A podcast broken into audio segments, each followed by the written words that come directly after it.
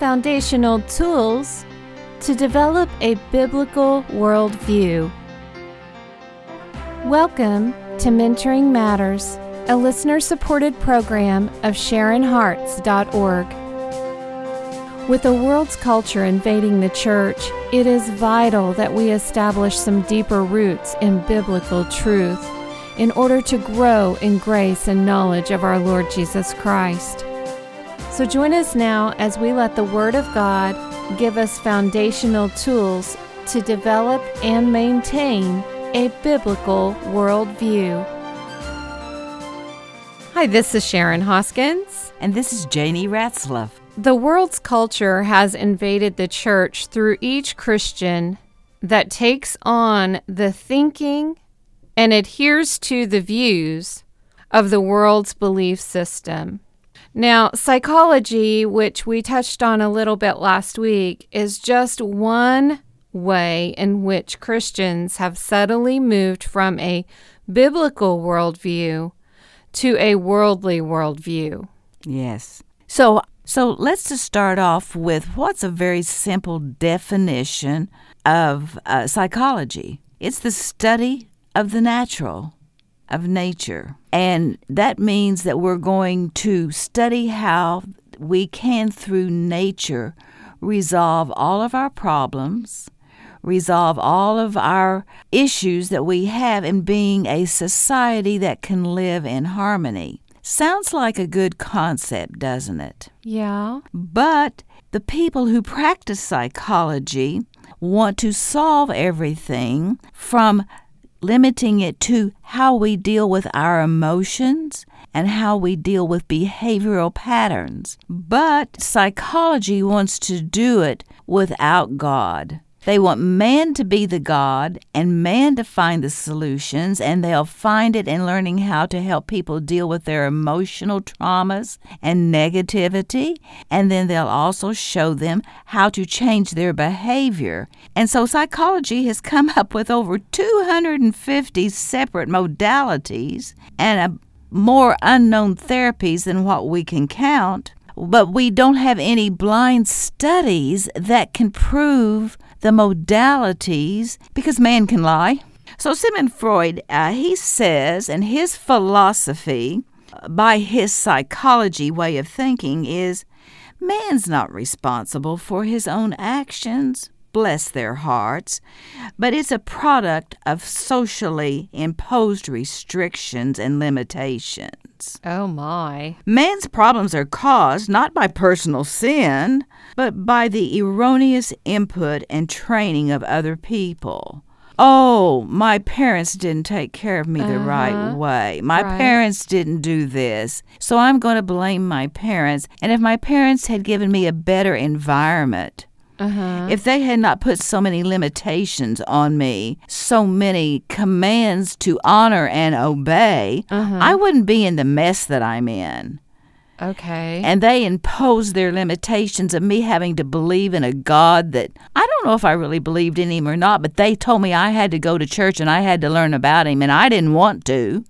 So now Sigmund Freud said you were abused and misused in your childhood by the brainwashing of believing that there is a God and that there is sin. Okay, okay. I had no idea that um, there was that much depth to it. Yes, and that was beginning to be taught in our universities and higher learning as we were moving Christianity out of it and bringing in the world. Okay. And that happened around the middle of the 1850s. Wow. Okay. And one of the things that Freud decided that he would do is that he would treat this sickness with dialogue.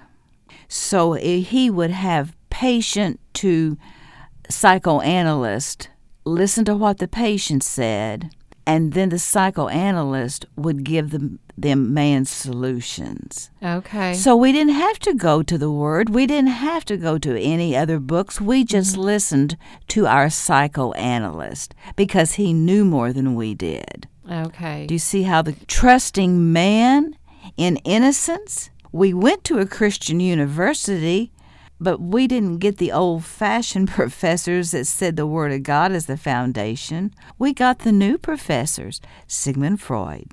At this same time, around the 1850s, in the medical world, Sharon, there was a battle just what was going on in the cultural higher learning world. There were two doctors. One doctor was Louis Pasteur, and the other doctor was Béchamp. And Pasteur said that we get sick because of what is on the outside that invades us. And he had more political pull, more influence, had more money, was better known. But there was someone who said, no, that's not right. Disease begins when the insides become imbalanced. Okay, When that makes sense. When the body is weakened. Uh huh. And that goes along with scriptural principles. The Bible says that the spirit of a man will sustain him in his illness, but a wounded spirit who can bear?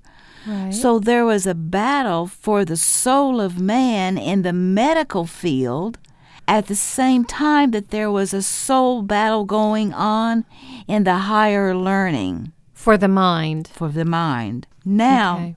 there's one other facet I've got to throw in here. Okay. At this same time, the church age was known as the Philadelphian area. And when you go back to Revelations 2 and 3, you see that the Lord tells that church that they had the truth and they had to hang on what t- truth that they had so that they could be keepers of the light they can be salt and light in a world that was in need.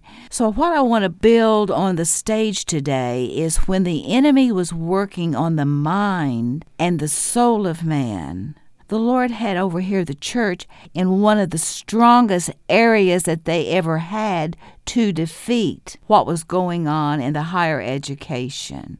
I find that so sovereignly beautiful and refreshing that when the evil comes in, the Lord still is bringing in his truth like a flood. Wow.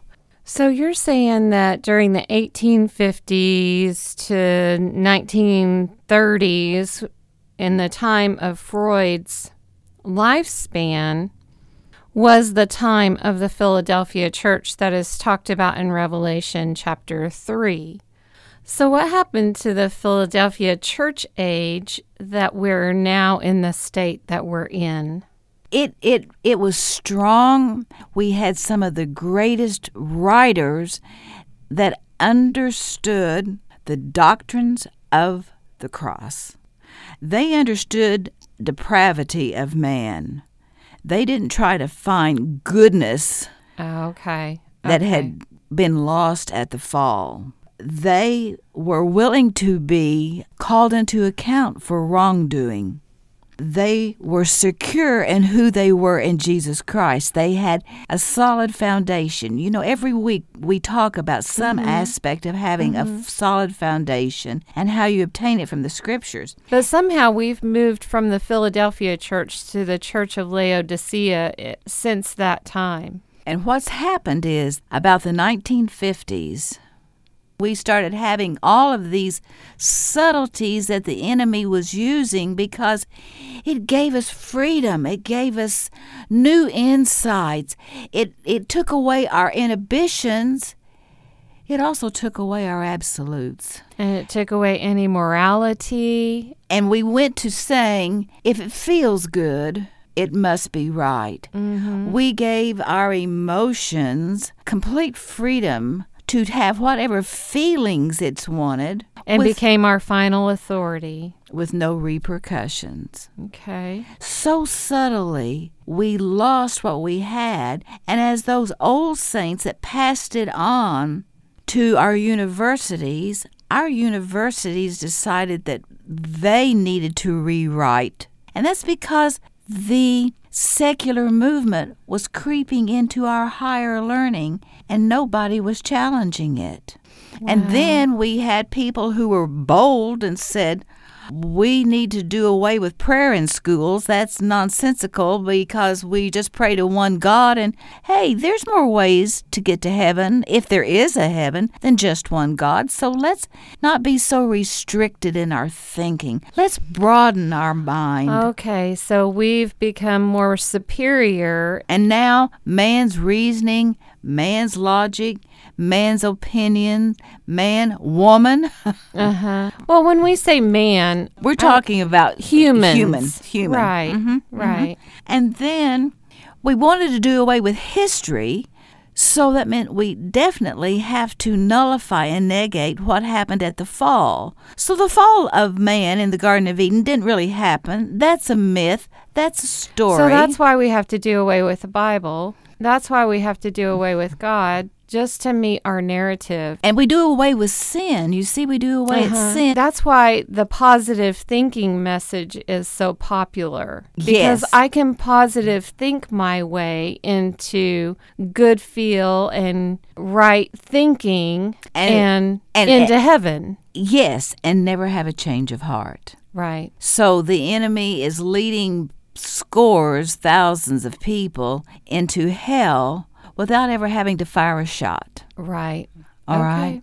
Well, I tell you, Janie, this uh, really helps to know where some of these ideologies have come from and how they have slowly but surely taken over our children, our education system, our our ways of thinking and some some of the things that has been said and done doesn't really sound bad, but when we look at it in comparison to the scriptures, we can see how it contradicts everything that the Lord has shown us.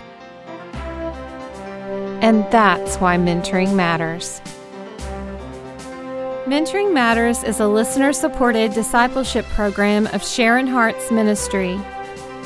Join a community seeking to grow in grace and knowledge of our Lord Jesus Christ. With resource materials available for the journey at SharinHearts.org. That's S H A R I N Hearts.org.